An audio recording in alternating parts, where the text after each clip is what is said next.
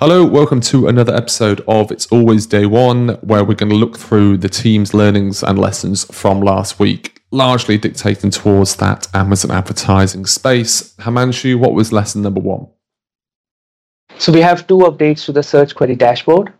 The first one is an announcement for now that the download option for the search query dashboard reports is now coming, uh, but it will soon be rolled out. So it's really good because we have all been waiting for this it's much easier to work on an Excel when you have the report downloaded than on the UI. So I think it will become easier to analyze, to share data, to manipulate it, and to some extent, if you're using bulk files, automate it as well. So that's quite interesting. And the second one is that the search query volume data is now going to be denormalized.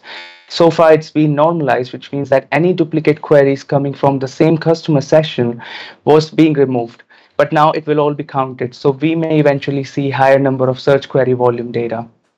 And the first point you made there was manipulating the the data because we've got that download. Could you tap into that a little bit more for a um, an average Joe like myself?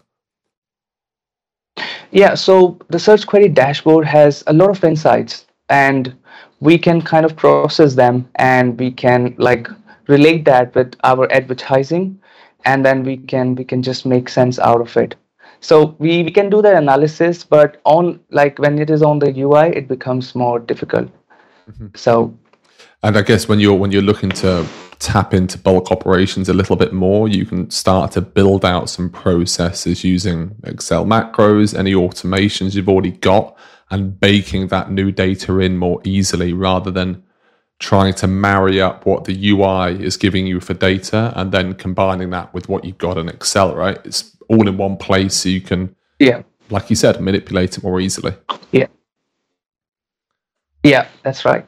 Fantastic. So this takes us on to lesson three, or what's the third lesson or second lesson? You decide. So these both are the first lessons.